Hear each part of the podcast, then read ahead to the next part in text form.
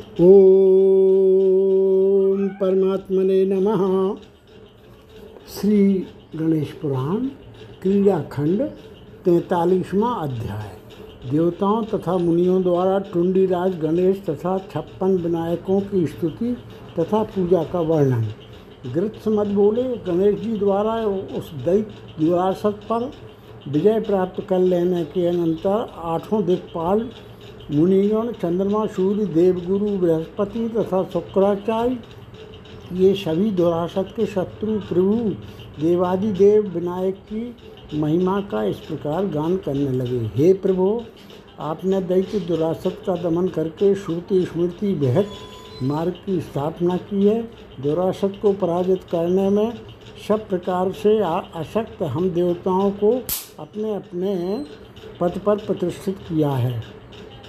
आप ही इस विश्व की सर्जना करते हैं और आप ही कर्म फलों को प्रदान करने वाले हैं। आप समस्त प्राणियों में समान दृष्टि रखते हैं।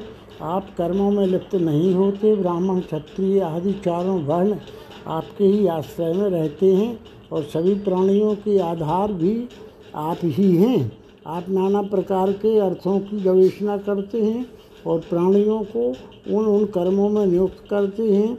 मनुष्यों के द्वारा टुंडी, टुंड धातु का प्रयोग गवेश, गवेषण अर्थ में किया गया है। इसलिए आपकी टुंडी यह संज्ञा है और टुंडी के अनंतर राजपथ के प्रयोग से आपको टुंडी राज कहा जाता है। आपका दर्शन, पूजा, ध्यान तथा स्मरण, धर्म, अर्थ, काम तथा मोक्ष चतुर्विद पुरुषार्थ का साधन है। और पुत्र पौत्र को प्रदान करने वाला है। ऐसा कहकर उन सभी देवता आदि ने मंदार पुष्पों, शमीपत्रों, हरिद, वर्ण के दूबांकुरों तथा श्वेत पुष्पों और नाना प्रकार के पकवानों के नैवेद्यों और बहुत प्रकार के फलों के द्वारा उन टुंडी राज का पूजन किया। साथ ही रत्नों की महान राशि अर्पित करके तथा ब्राह्मणों को भोजन कराकर उन विनायक को संतुष्ट किया।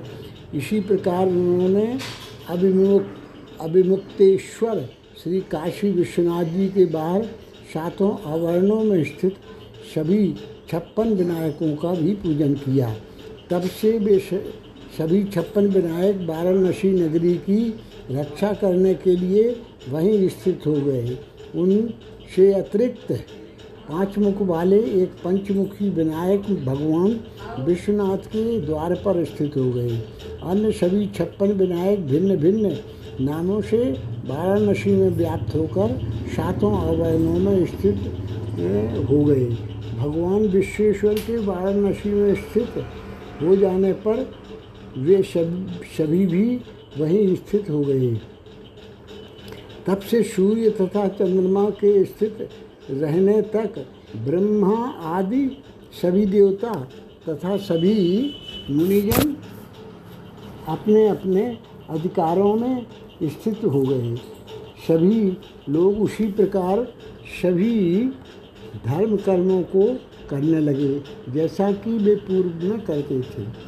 हे कीर्ते, जिस प्रकार तुमने पूछा था, वह सब मैंने तुम्हें बता दिया। टुंडीराज गणेश के अवतार की कथा का श्रवण धर्म, अर्थ, काम तथा सुख मोक्ष प्रदान करने वाला है। अब मैं तुम्हें काशी के राजा देवोदास के राज्य से बाहर चले जाने की कथा बताऊँगा। इस प्रकार गणेश पुराण के क्रीड़ा खंड में टुंडी राज ख्यान, राजा ख्यान नामक तैतालीसवां अध्याय पूर्ण हुआ। चवालीसवां अध्याय, मुनि गृत्स मद द्वारा रानी कीर्ति से विनायक देव की महिमा का कथन। काशी में राजा देवोदास के राज्य शासन का वर्णन। कीर्ति बोली, हे मुने, आपने दैत्य दुरासत के, वध के लिए तथा तीनों लोगों के पालन के लिए अवतरित हुए शक्ति पुत्र टुंडी राज की कथा का वर्णन किया। मैंने आपसे यह सुना कि वे विनायक एक पैर से तुंड न, नगर में स्थित हुए और दूसरे पैर से दैत्य दुरासत के मस्तक को आक्रांत कर वाराणसी में स्थित हुए तो दो पैरों से एक बार में दो अलग अलग स्थानों पर रहना कैसे संभव है? हे ब्रह्मन, आप सब कुछ जानने वाले हैं, अतः मेरे इस संशय का निवारण करें। मुनि से मत बोले, हे कीर्ति, विश्वरूप, विश्व के कर्ता, समस्त विश्व की रक्षा करने वाले तथा समस्त विश्व में व्याप्त रहने वाले विश्वेश्वर कुंडीराज गणेश के शासन में क्या असंभव है?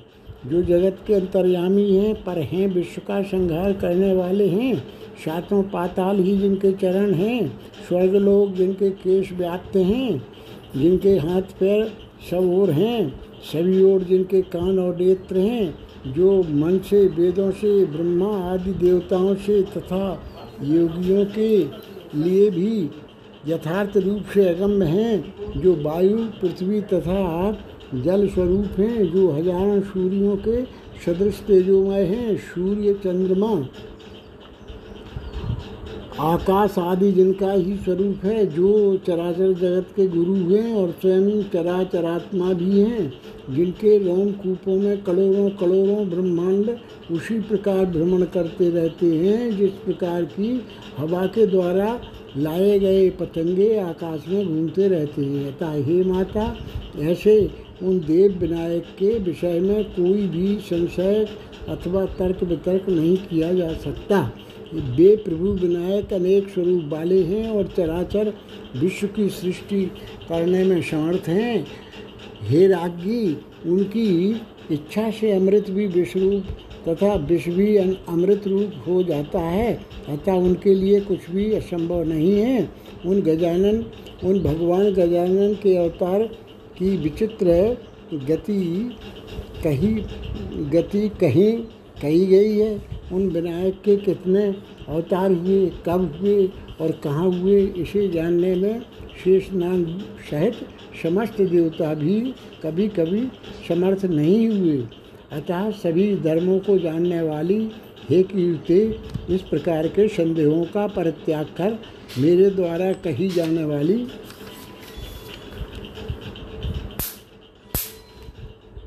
कथा को सुनो। जिसे सुनकर मनुष्य सभी पापों से मुक्त हो जाता है। प्राचीन काल की बात है, पूर्व वंश में दिवोदास नाम के एक राजा हुए जो बहुत बड़े दानी, स्वाभिमानी से भी भरे हुए संपूर्ण भूमंडल में मान सम्मान को प्राप्त देवगुरु बृहस्पति के समान वक्ता, सर्वज्ञ, सर्वदा सभी का कल्याण करने वाले वेद शास्त्रों तथा पुराणों के ज्ञाता और विद्वजनों के अत्यंत प्रिय थे, वे अपनी सुंदर आकृति से स्त्रियों को मोहित करने वाले होने पर भी जितेंद्रिय थे। वे निरंतर उपकार परायण। दूसरे से द्रोह करने से दूर रहने वाले, पराये धन की तनक भी अभिलाषा न रखने वाले, दूर दृष्टि रखने वाले और अत्यंत पराक्रम संपन्न थे। उन राजा दिबुदास की तपस्या से संतुष्ट होकर लोगों पर उपकार करने वाले ब्रह्मा जी ने दृष्टि न होने के कारण अकालग्रस्त काशीपुरी का उत्तम राज्य उन्हें प्रदान किया। सभी देवताओं को बहिष्कृत करने पर ही उन्हें बुद्धिमान राजा दिवोदास ने काशी का राज्य स्वीकार किया था। तदनंतर राजा दिवोदास स्वयं ही सूर्य, इंद्र, अग्नि, वायु तथा चंद्रमा बनकर धर्मपूर्वक उस काशीपुरी का परिपालन करने लगे। उनकी सुशीला नाम की पत्नी थी, जो पतिव्रता धर्माचरण धर्माचरण परायण, दानशील तथा पति की आज्ञा का पालन करने वाली थी। राजा देवोदास, आचार, व्यवहार अथवा प्रायश्चित संबंधी बातों का निर्णय पंडित जनों से करवाते थे। वे किसी को भी राजदंड नहीं देते थे। उस समय सभी देवता शंकर जी के साथ मंदराचल पर्वत पर चले गए थे। राजा दिवोदास के काशी में शासन करने पर ना तो किसी की आप मृत्यु होती थी, ना किसी को कोई शोक ही होता था और ना किसी प्रकार का दुख ही था। उनके द्वारा शासित राज्य में तीनों प्रकार के उत्पात, दिव्य, अंतरिक्ष और भौम नहीं होते थे। वर्षा न होने के कारण पशु पक्षी तथा मनुष्यों में जो महान हाहाकार हो रहा था वह अब शांत हो गया था। वर्षा हो जाने के कारण खेतों में बहुत प्रकार के शस्य धान्यादि उत्पन्न होने लगे। उन्हीं धान्यादि पर प्राणी मात्र का जीवन आधारित रहता है। पूर्व समय में जिस प्रकार से हा, स्वाहाकार, स्वधाकार तथा वखटकार अर्थात देव पूजन यज्ञ, यागादि, श्राद्ध तथा तर्पण आदि होता था वह सब फिर से होने लगा। जिन देवताओं ने पूर्व में उन राजा की प्रार्थना की थी, वे सुखी हो गए। ब्रह्मा जी के कथनानुसार सभी देवताओं ने राजा देवोदास की स्तुति की। उन राजा देवोदास ने भी देवों का दर्शन प्राप्त कर विविध प्रकार के से विविध प्रकार से उनकी बहुत स्तुति की। इस प्रकार श्री गणेश पुराण के क्रिया खंड में दिवोदास के उपाख्यान में चौवालीसवा अध्याय पूर्ण हुआ।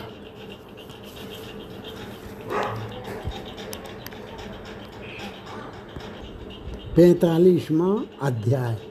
शंकर जी का सभी देवताओं को लेकर मंदरगिरी पर जाना, राजा देवोदास का काशी में राज्य करना, भगवान शिव का देवोदास के विकार देखने के लिए देवताओं तथा ऋषियों को काशी भेजना, किंतु देवोदास को निर्विकार देखकर उन सभी का काशी में स्थित हो जाना फलस्वरूप शिव का काशी दर्शन के लिए चिंतित होना।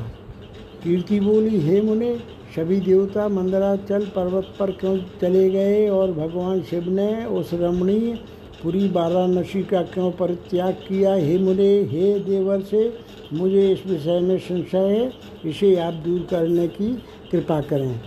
मुनि गृत्स मत बोले, एक बार जब बारह वर्षों तक लगातार वृष्टि नहीं हुई तो संपूर्ण चराचर जगत विनष्ट होने लगा। पृथ्वी पर स्वाहाकार सदाकार तथा बखटकार होना बंद हो गया। उस, तब उस समय ब्रह्मा जी के वचनों से प्रेरित होकर देवताओं ने भगवान शंकर की प्रार्थना की। देवता बोले, हे महादेव, हे जगन्नाथ हे करुणाधान हे शंकर, महर्षि मरीचि मंदराचल, पर स्थित होकर दस वर्षों से तपस्या कर रहे हैं। हे देव, आप उन्हें वर प्रदान करने के लिए वहाँ जाएँ। मुनि गृत्स मत बोले, हे कीर्ति, इस प्रकार से देवताओं द्वारा प्रार्थना किए करुणा गए करुणा सागर भगवान, महेश्वर अग्नि चंद्रमा अर्यमा, सूर्य आदि सभी देवताओं के साथ उन महामुनि मरीचि जी को वर प्रदान करने के लिए मंदागिरी पर गए। भगवान शिव ने देखा कि वे अस्थि मात्र शेष रह गए हैं। कदाचित वे उस समय वहाँ न पहुँचते तो महर्षि मरीचि अपने प्राणों का परित्याग कर देते। उनके उत्कट तप से पार्वती पति भगवान शंकर अत्यंत प्रसन्न हुए और उन्होंने अपना पद प्रदान किया। तथा विमान में बैठाकर वाद्यों की ध्वनि करते हुए अपने गणों के साथ शीघ्र ही अपने लोक में पहुँचाया। तभी से सभी देवगणों के साथ भगवान शंभु अत्यंत कल्याणकारी पर्वत श्रेष्ठ मंदराचल में रहने लगे। जब भगवान सदाशिव ने राजा देवोदास में कोई भी दोष नहीं देखा तो उन्होंने बड़ी ही उत्सुकता पूर्वक उनके दोषों को देखने के लिए देवताओं को वाराणसी पुरी में भेजा। जो जो देवता काशी जाते और राजा देवोदास में कोई भी दोष नहीं देख पाते तो वे अपने नाम से वहाँ काशी में शिवलिंग स्थापित करके वहीं स्थित हो जाते। राजा देवोदास के राज्य में ब्राह्मण आदि सभी चारों वर्णों के लोग अपने अपने वर्ण एवं आश्रम धर्मों का परिपालन करते थे। सभी दो जाति अपने आश्रम में स्थित होकर शास्त्रों में बताए गए आचार का पालन करते थे। शिष्य गुरुजनों की सेवा करते थे स्त्रियाँ पतिव्रताएँ थीं और संपूर्ण प्रजा धर्माचरण करने वाली दान परायण और व्रत उपवास आदि के नियमों का पालन करने में तत्पर रहती थी। सन्यासी तीनों समय प्रातः, मध्यान्ह तथा सायं स्नान आदि संन्यासोचित आचारों का पालन करते थे। बाण प्रस्थाश्रमी होम, मौनादि का आचरण करने वाले थे। सभी गृहस्थाश्रम धर्म का पालन करने वाले स्नान संध्या, जप, होम, स्वाध्याय, देव पूजन, अतिथि सत्कार, बलि वैष्णदेव इन आठ कर्मों को निष्पाप कर, रहकर बड़े ही श्रद्धा भक्ति पूर्वक स्वयं ही करते थे। इसी कारण वहाँ धर्म की बड़ी वृद्धि हुई और उत्तम वृष्टि हुई। उस समय स्वर्ग स्थित देवता अत्यंत आनंदित रहते थे और पितरों को सदाकार श्राद्ध, तर्पण आदि प्राप्त होता था। उस समय काशी में ना तो कोई स्त्री बंध्या थी, न कोई मासिक धर्म से विहीन, न कोई स्त्री विधवा थी। और ना कोई स्त्री ऐसी थी जिसके बच्चे पैदा होते ही मर जाते हो। ना तो आवर्षण होता था, न अतिवृष्टि होती थी, ना तो कोई राजद्रोह था और न किसी शत्रु का भय था। तोतों, टिड्डियों तथा तो चूहों से खेतों को कहीं कोई भय नहीं था और भली बात कृषि की उपज निर्विघ्न संपन्न होती थी। नृश्रेष्ठ देवोदास यह इंडियन घोष नित्य ही करवाते थे कि जो कोई भी व्यक्ति, विश्वेश्वर, बिंदु माधव, टुंडीराज, गणेश भैरव दंड पाणी कार्तिकेय, मणिकर्णिका एवं भवानी अन्नपूर्णा का दर्शन किए बिना तथा मणिकर्णिका एवं गंगा में स्नान किए, भोजन करेगा, वह निश्चित ही दंडनीय होगा। ऐसे राजश्रेष्ठ देवोदास के राज्य करते समय वहाँ लेश मात्र भी पाप नहीं था। बिना किसी दोष के रहते भगवान सदाशिव उस काशी के राज्य को लेना नहीं चाहते थे। उस समय वाराणसी से दूर मंदरगिरी में रहने के कारण वहाँ काशी के वियोग से भगवान शिव अत्यंत दुखी हो गए थे। तब उन्होंने विघ्न उपस्थित करने के लिए आठ भैरवों अति तांग रुरु, चंड, क्रोध, उन्मत्त, कपाल, भीषण और संहार भैरव को काशी में भेजा। भगवान शिव ने उनसे कहा कि आप लोग राजा दिवोदास के राज्य काशी में अणुमात्र यद किंचित पाप कराएँ। ऐसा होने पर मैं दिवोदास से काशी का राज्य ले लूँगा। इसमें कोई संशय नहीं है। हे भद्रे, भगवान सदाशिव से आज्ञा प्राप्त कर उन सभी भैरवों ने शीघ्र ही काशी के लिए प्रस्थान किया। वाराणसी का दर्शन कर स्नान करने के अंतर वे विश्राम करने लगे। उन काशीराज देवोदास का कोई भी पाप कर्म न देखकर वे अष्ट भैरव वहीं काशी में निवास करने लगे। उन भैरवों के वहाँ से वापस न आने पर शिव जी अत्यंत चिंतित हो उठे। तदनंतर भगवान शिव ने उन राजा दिवोदास के छिद्रों को देखने के लिए द्वादश आदित्यों को काशी में भेजा। किंतु बेबी राजा दिवोदास के पुण्य कर्मों को देखकर अत्यंत आनंदित हो काशी में ही स्थित हो गए। वे द्वादश आदित्य कहने लगे, हमने भगवान शिव का कार्य तो किया नहीं और यह पूरी भी त्याज्य नहीं है। तदनंतर भगवान शिव ने चौंसठ योगिनियों को राजा का छिद्र ज्ञात करने के लिए काशीपुरी में प्रेषित किया। उन योगिनियों ने जब देवोदास का अनुमात्र भी दोष नहीं देखा तो वे भी उन अविनाशी महेश्वर का यजन पूजन करते हुए वहीं वाराणसीपुरी में निवास करने लगी। तदनंतर महेश्वर ने दुख का विनाश करने वाली भगवती दुर्गा को काशी भेजा, किंतु राजा का कोई भी पाप न देखकर वे दुर्गा जी भी काशी ग्रामपुरी से बाहर स्थित हो गईं। उन्होंने ध्यान योग के द्वारा भगवान शिव को प्रसन्न किया और संपूर्ण अभिलाषाओं को पूर्ण कर मानवों को संतुष्ट किया। इसके पश्चात भगवान शंभु ने शीघ्र ही आठों दिक्पालों को काशी भेजा। वाराणसी में गए हुए उन दिक्पालों ने भी राजा देवोदास के रंच मात्र भी पाप कर्म को नहीं देखा। तब वे आठों दिक्पाल अपने अपने नाम से वहाँ लिंग स्थापित कर प्रसन्नतापूर्वक वहीं काशी में निवास करने लगे। तदनंतर शंकर जी ने अत्यंत उत्सुकतापूर्वक ऋषियों को वहाँ भेजा।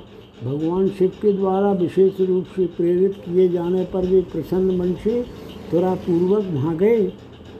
वाराणसी में जाकर वे तीर्थ स्नान आदि की विधि संपन्न करके राजा देवोदास को आशीर्वाद देने के लिए उनके पास जाकर उनकी जा जाकर उनकी चेष्टाओं को ध्यान से देखने लगे।